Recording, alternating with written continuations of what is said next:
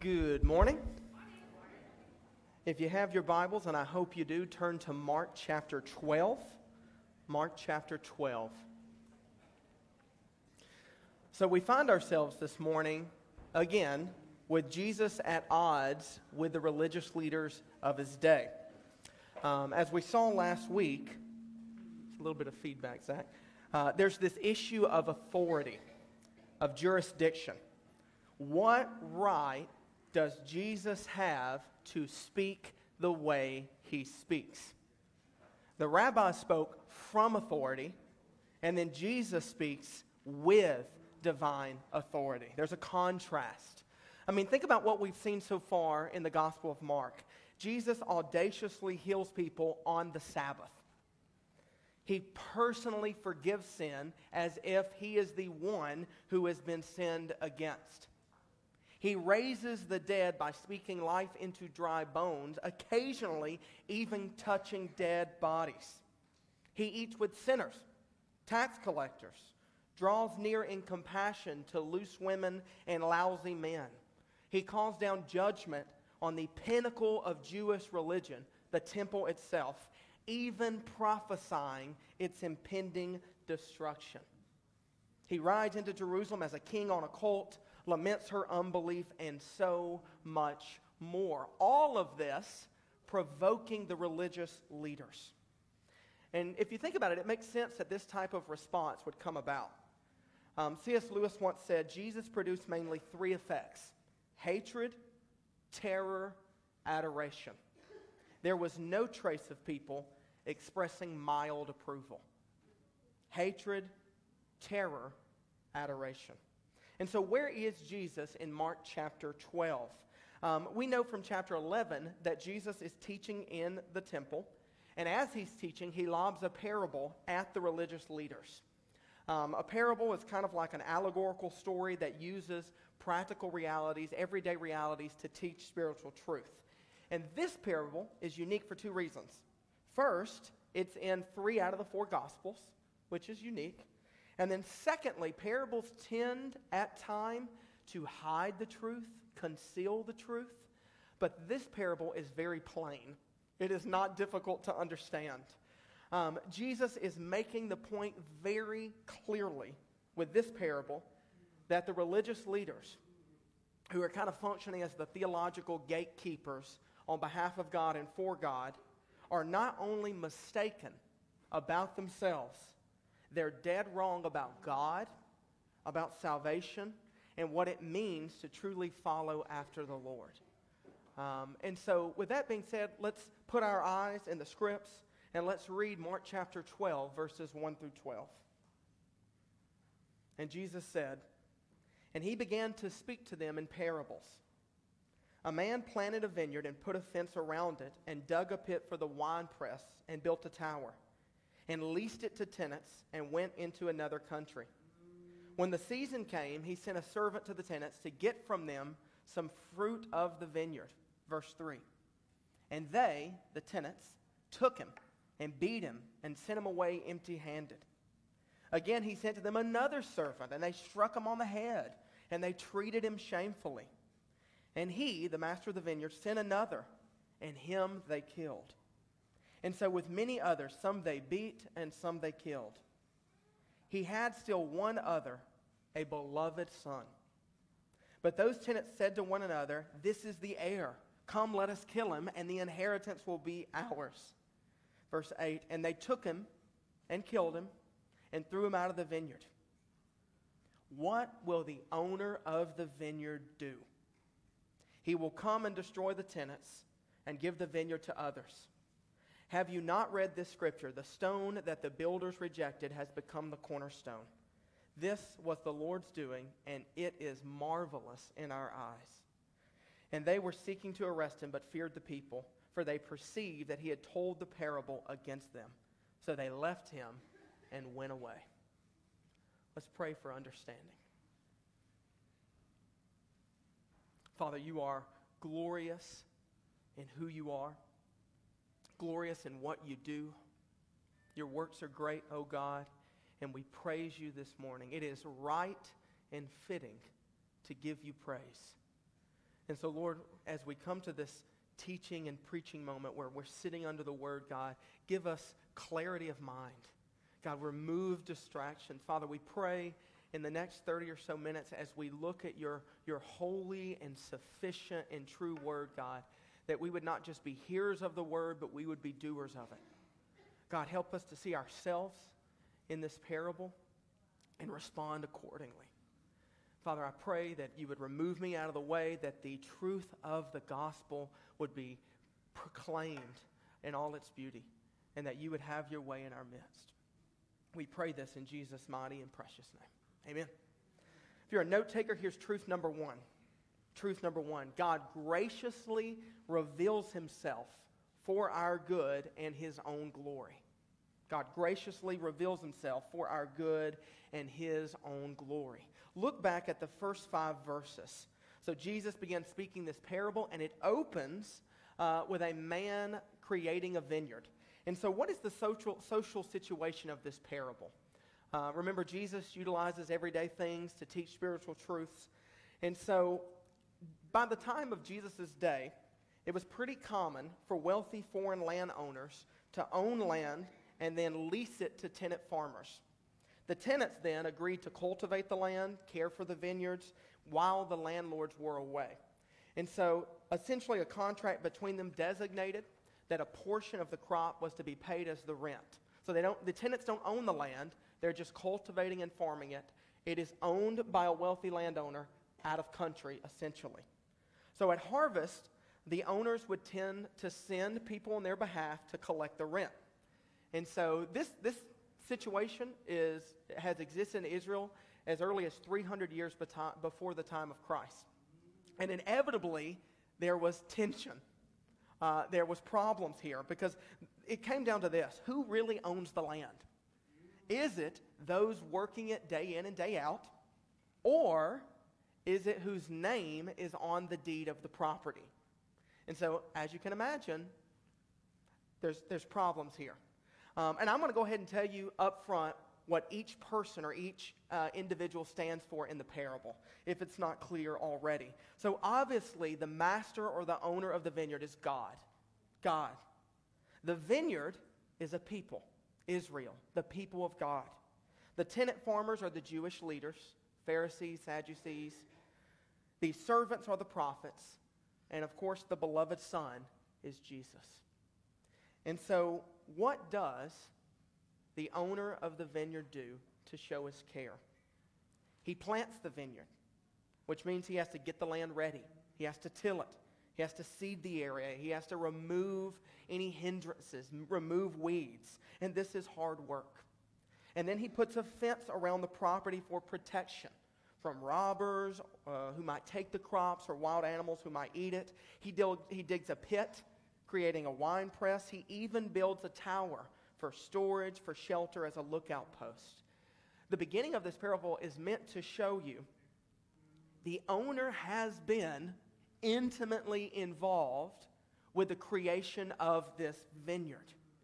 Uh, you're supposed to be reminded of creation and the story of Israel here. I mean, think about the Old Testament, how it opens. Um, as you know, God exists from all eternity past as a triune being Father, Son, Holy Spirit, completely satisfied in Himself in this mutual dance of delight, of joy, and glory. What does this triune God need? Absolutely nothing. And yet, what does He decide to do? He creates, lovingly creates, and then invites people into that joy, into that glorious endeavor. He wants people to have a relationship with Him. And then if you look at Genesis 1 and 2, it pictures God as getting in the dirt to create image bearers, people who would live with and for Him and showcase His glory across the globe. Genesis 1 and 2, perfect harmony, perfect peace, perfect love between God and man until sin enters it. And instead of God burning down the garden, destroying the vineyard because of sin, he begins to raise up a people for himself. He remains steadfast in his devotion to the vineyard, to the garden. And if you know your Old Testament well, even Israel's history is described using this vineyard metaphor. Listen to Isaiah chapter 5, verses 1 and 4. It's on the screen for us.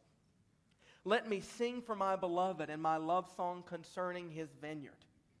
A love song. My beloved had a vineyard on a very fertile hill. He dug it and cleared it of stones and planted it with choice vines. He built a watchtower in the midst of it and hewed out a wine vat in it.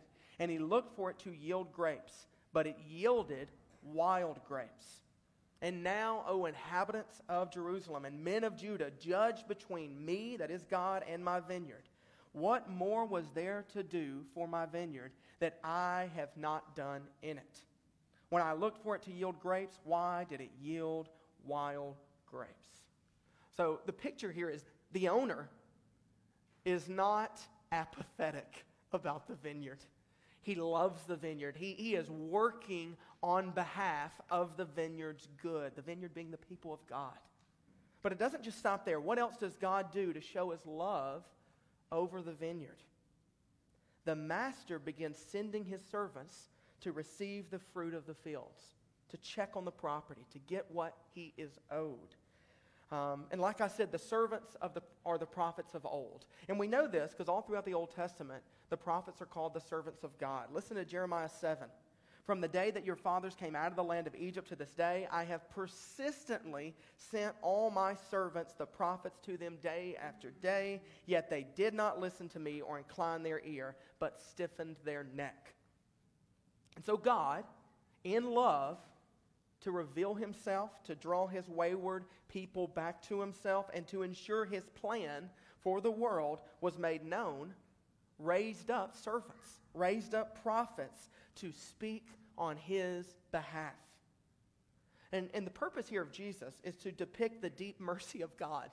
Um, God has not left his people in the dark. Maybe if we are ignorant of God, it isn't because God is silent. He has spoken. He has raised up ways to reveal his purposes in the world. And so, how are the servants treated? Servants sent on behalf of the master. Look at verses 3, 4, and 5. They're mistreated, they're brutalized. And I want you to notice the progression of the brutality. The first guy is beat and sent away empty handed. They just stomp a mud hole in him, send him packing.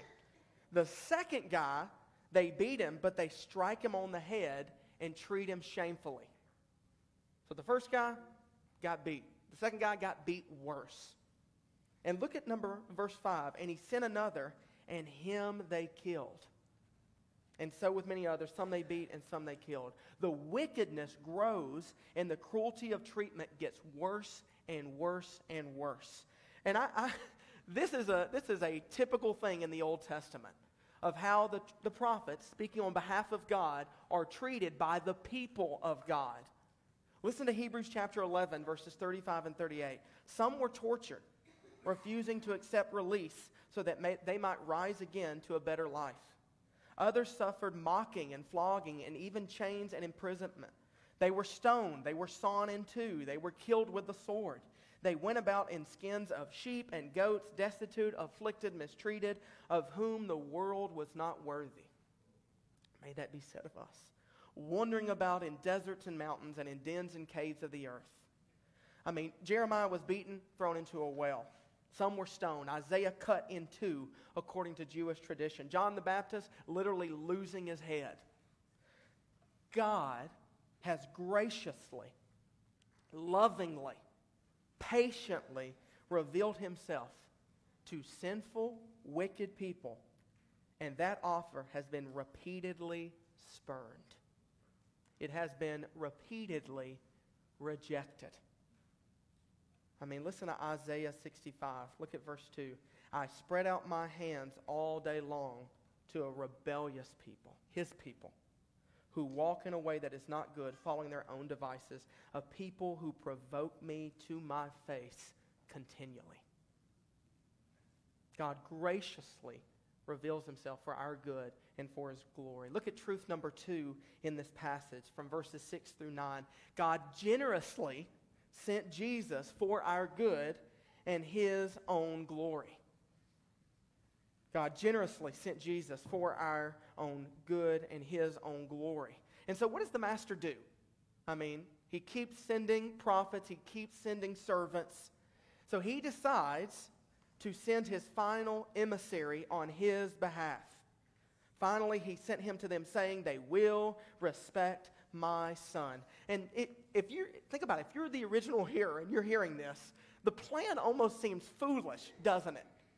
I mean, you're, you're listening to the parable, your, your jaw is dropping, and then your jaw drops to the lowest point when you hear he's going to send his beloved son after how the servants have been treated. And so, again, the, the landlord's optimism is a subtle hint at the character of God. God is patient, loving, kind, gracious, and even willing to look a fool as he holds out grace to an obstinate people. Wow. Listen to Romans 2 4. Or do you presume on the riches of his kindness and forbearance and patience, not knowing that God's kindness is meant to lead you to repentance? Or even again in 2 Peter 3 9, the Lord is not slow to fulfill his promise, as some count slowness, but he is patient towards you, not wishing that any should perish, but that all should reach repentance. And so the big, the, the million dollar question here is who's, who's the beloved son? And in Mark's gospel, there's only one person, one man, that's called the beloved son. And that beloved son is Jesus himself. Mark 1:11 at Jesus' baptism, you hear a voice from heaven, "You are my beloved son with whom I am well pleased." And again at the transfiguration in Mark 9, God the Father says, "This is my beloved son, listen to him." And so in Mark's gospel, the, the beloved son is obviously Jesus the beloved. And so the owner reasons, maybe, just maybe, they mistreated the servants because they're just that. They're servants, they're hired hands. They will respect my son. Who else could be sent with the very authority of the Father but the Son? And then what do the tenants decide to do? They decide to kill the son. This is the heir. Come, let us kill him, and the inheritance will be ours. And so they reason somehow that if they kill the son, they themselves will become the sole owners of the property and reap all its benefits. And there is a social convention of the day that said if the owner of a vineyard did not show up within three years, he didn't send anybody on his behalf, he didn't show up, he's MIA, that the tenants could lay claim to the land.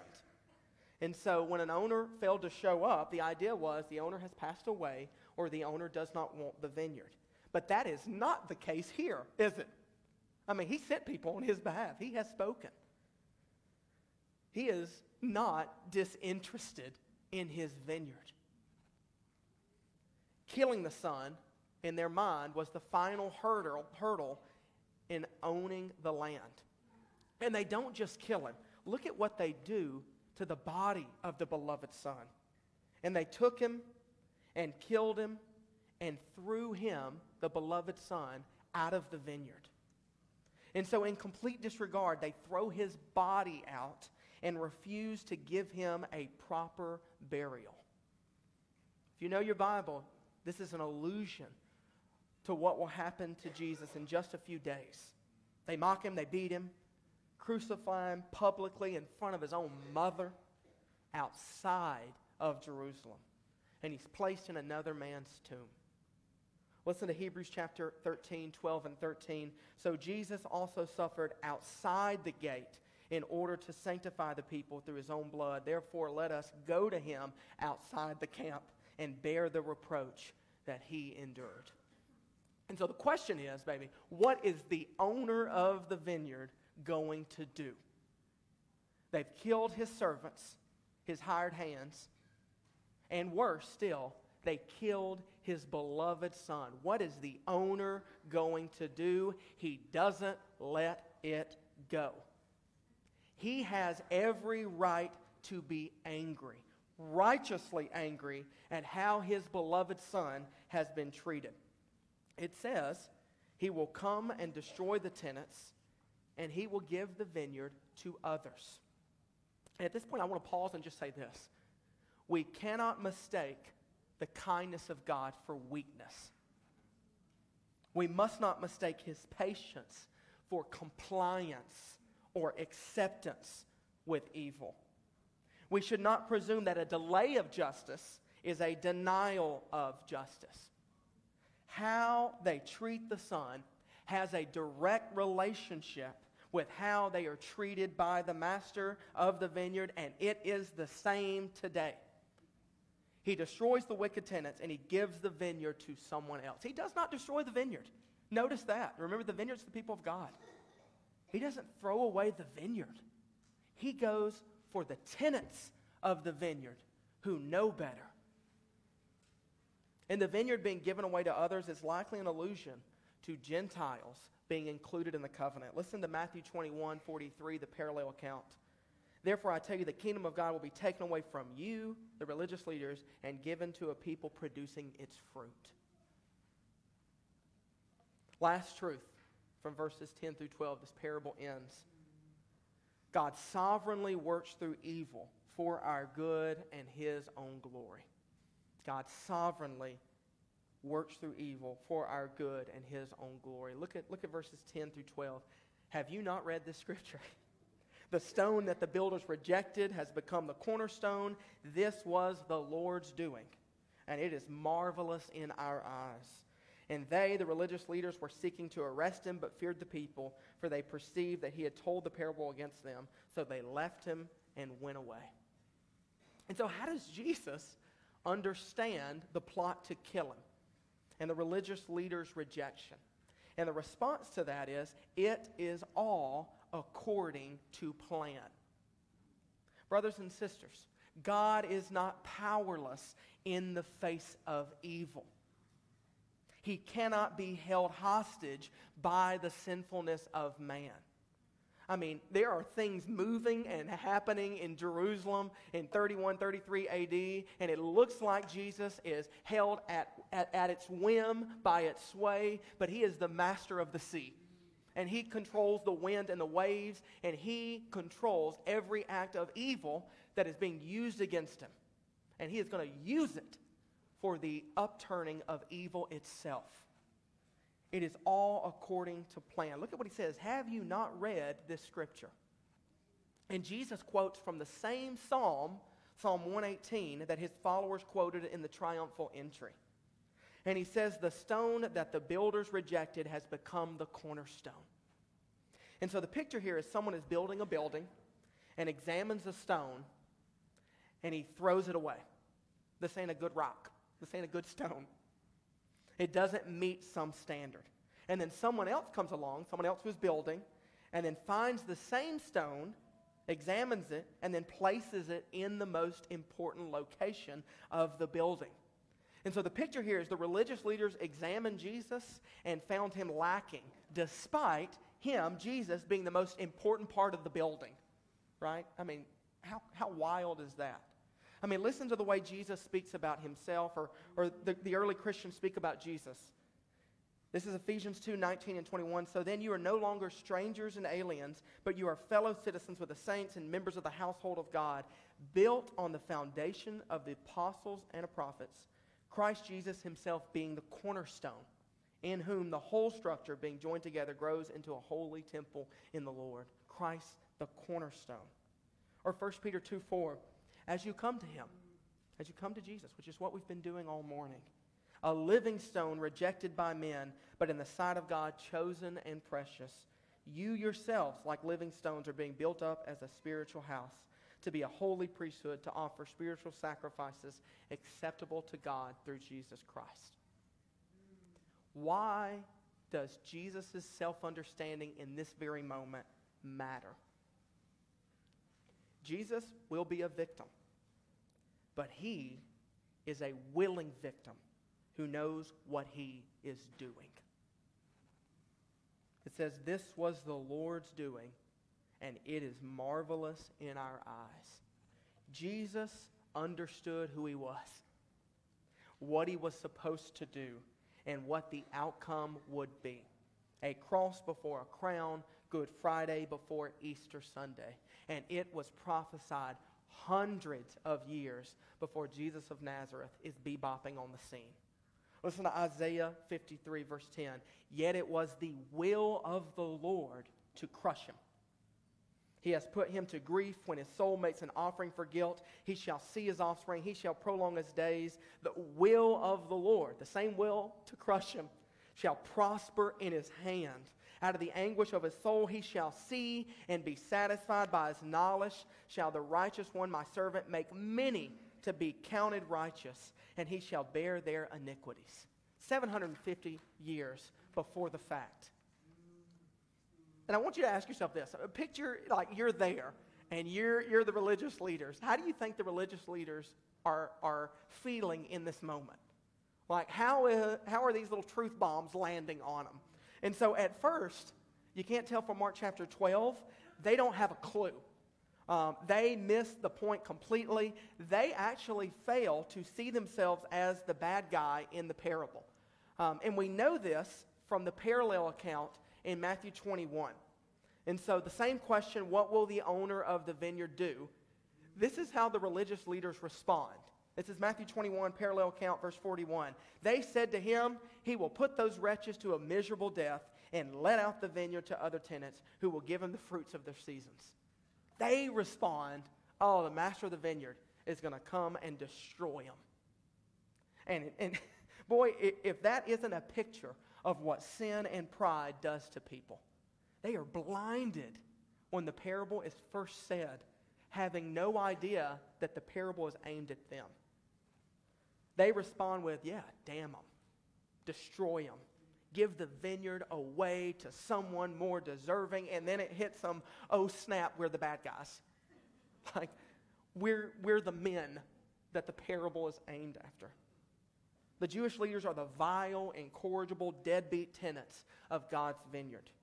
They have already conspired to murder Jesus, and he calls them out in front of everyone their hush hush rumors behind closed doors, their wicked plans, and the murderous plot are all part of God's glorious plan of redemption. You're not going to bootstrap the Lord of glory. The tenant's destruction, the giving of the vineyard to others, and the transformation of a rejected stone into the capstone or cornerstone are marvelous to the ones who have eyes to see God's plan. He is a victim but he is a willing victim. His face has been set like flint to Golgotha for his people, for us, and our salvation.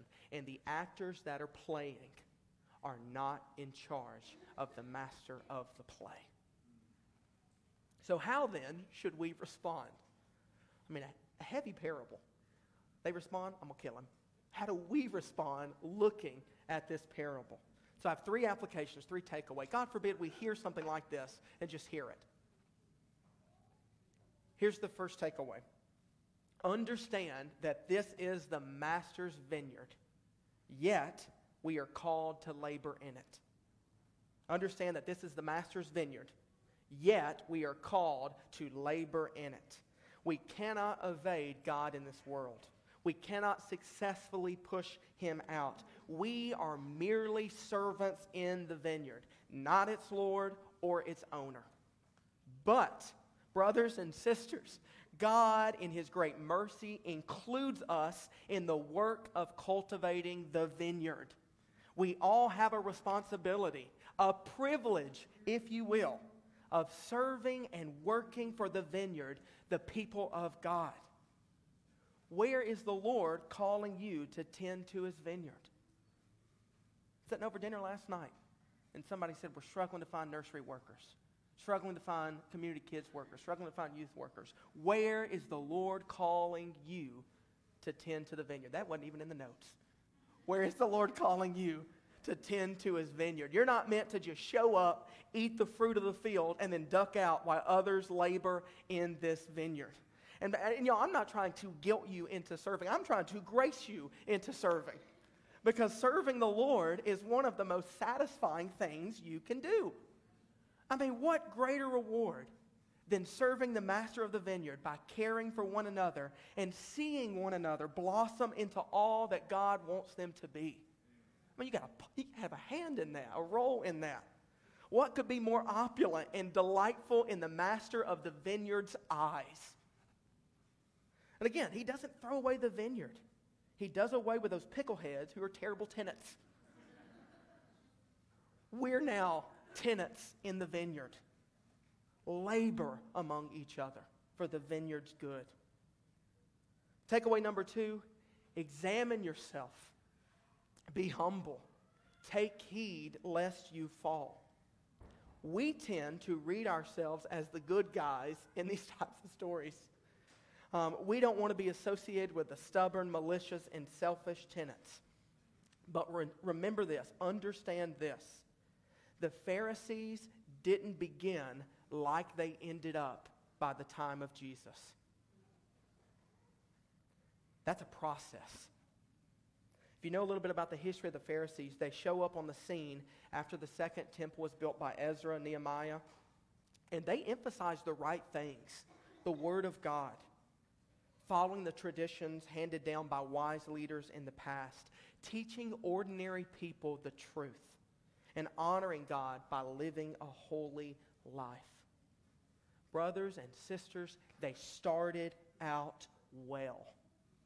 They started out with the best of intentions. They were sincere. But by the time of Jesus, the religious leaders had become utterly corrupt. And that did not happen overnight.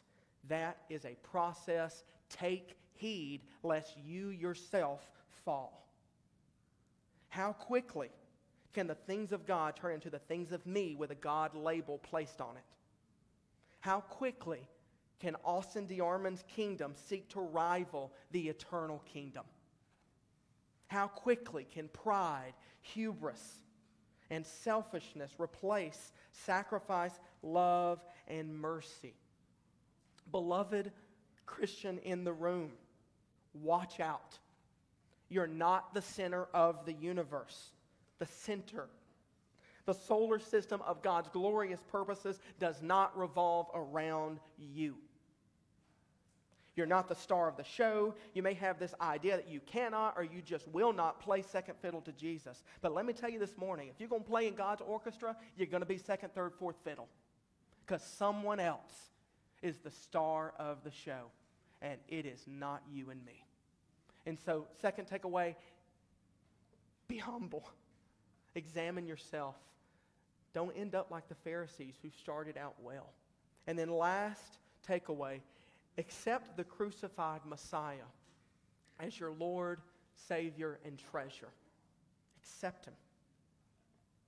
We cannot appreciate the cross as something done for us until we recognize it is something done by us.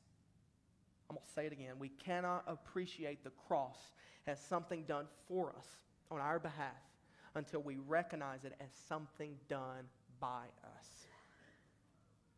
Behold the man upon a cross, my sin upon his shoulders. Ashamed, I hear my mocking voice call out among the scoffers. It was my sin that held him there until it was accomplished. His dying breath has brought me life. I know that it is finished. Isaiah 53 6 All we like sheep have gone astray. We've turned everyone to his own way, and the Lord has laid on him the iniquity of us all. To the unbeliever in the room, if you have not accepted Christ, why the delay? What are you waiting for? There is no one else left to come. The servants have been sent. The beloved Son was the last one to go for us and our salvation. What are you waiting on? If you're trying to fix it yourself, that's not an option according to the parable. Someone had to be sent on your behalf. Therefore, receive him in all his glory.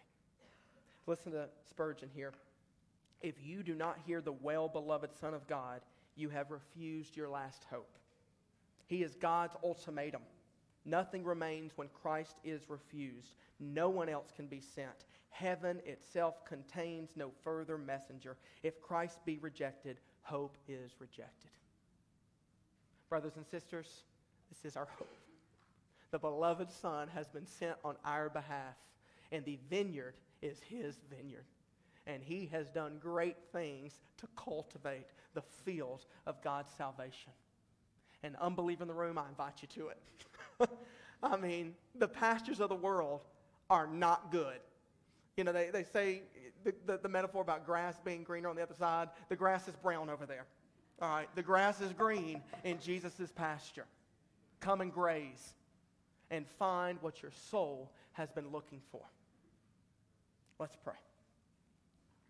Father, we love you, we praise you, we thank you for what the master of the vineyard has done for his people. God, creating us, loving us, working for our good, calling our sin out, putting our sin upon the shoulders of the beloved Son. Lord, we praise you for such a good and beautiful salvation. And so, Lord, we pray as we respond in worship that we would worship wholeheartedly, sincerely, worshiping the Lord of glory himself who stepped out of time and glory to make us glorious. And Lord, if there is one in the room who doesn't know you, may this be the day of salvation. May they, right where they're sitting in this moment, look away from themselves, put their trust in you, and be transformed and made anew. We love you, Lord. We praise you, and we pray all these things